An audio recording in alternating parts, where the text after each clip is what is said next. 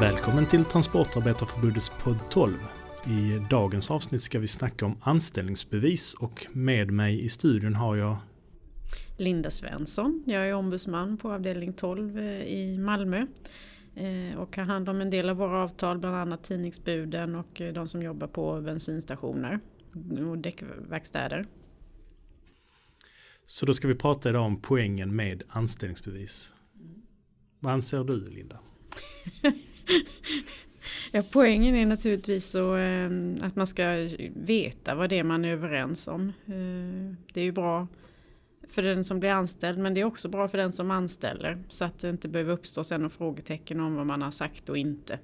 Är det en tillsvidareanställning, alltså det som vi brukar kalla för fast anställning eh, Eh, i folkmun eller är den tidsbegränsad och vad, vad, är det i sådana fall för tidsbegränsad anställning? När börjar den? Eh, vad är lönen? Eh, och framförallt vem är jag an, anställd hos? Vilket företag? Alltså att man kan se företagsnamn, organisationsnummer och det är för att eh, ja, frågetecknen ska vara uträtade. Liksom. Eh, men då är det som eh, för mig som är, eh, blir nyanställd då att veta exakt vad premisserna är för anställningen, när jag ska vara där. Mm. Alltså när du ska vara där så tillvida att om det är en tidsbegränsad att det finns ja, ett start och slutdatum. Men, men det är ju inte samma schema får man ju vid sidan av så liksom ju.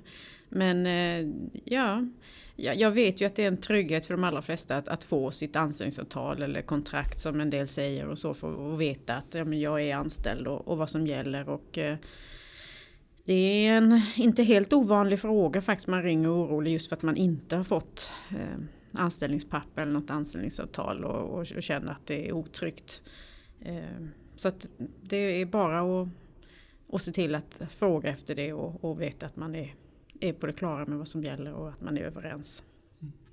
Men eh, jag funderar på nu här om vi ska gå in på den här frågan. Men om, om då arbetsgivaren, även om du frågar och arbetsgivaren säger nej men det har jag inte, det vill jag inte skriva ett anställningsbevis mellan oss. Vad har man då för rättigheter som anställd då? Då är du ju, i min värld är man ju inte anställd tekniskt sett då i och med att du inte har fått någon anställningsbevis. Nej, inte bara i din värld utan det är många som eh, får just den där känslan att eh, vad gäller då egentligen och att jag har ingenting och eh, jag är inte skyddad av försäkringarna säger de. Det är klart att men har företaget försäkringar till exempel tack vare att de har kollektivavtal kanske så gäller ju det i alla fall om man ska ha lön för sitt arbete men, men det är det ger en känsla av trygghet att ha sitt papper, sitt anställningsavtal. Eh, och till de företag som slarvar med att och, leverera det här anställningsavtalet och få det undertecknat eh, skulle jag vilja säga att eh, även företagen har nytta av det. För att om man tänker sig att det ska vara ett semestervikariat till exempel eller en, en anställning för att man har ja, säsong eller Eh, tecknar man inte detta tydligt så utgår ju lagen eh, om anställningsskydd för att, att det är en tillsvidareanställning som gäller. Det är liksom huvudregeln.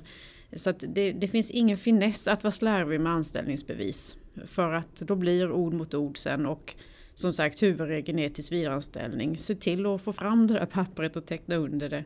Eh, så kan alla vara trygga och, och glada och nöjda.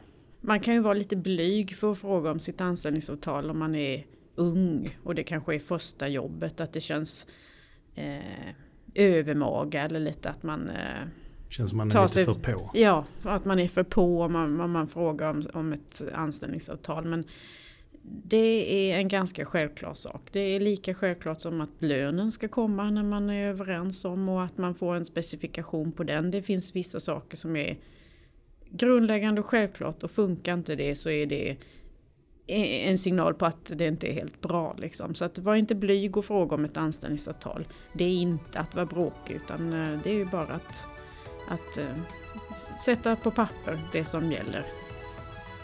Och det var lite kort om anställningsbevis. Eh, vi tackar för denna gången och vi hörs snart igen.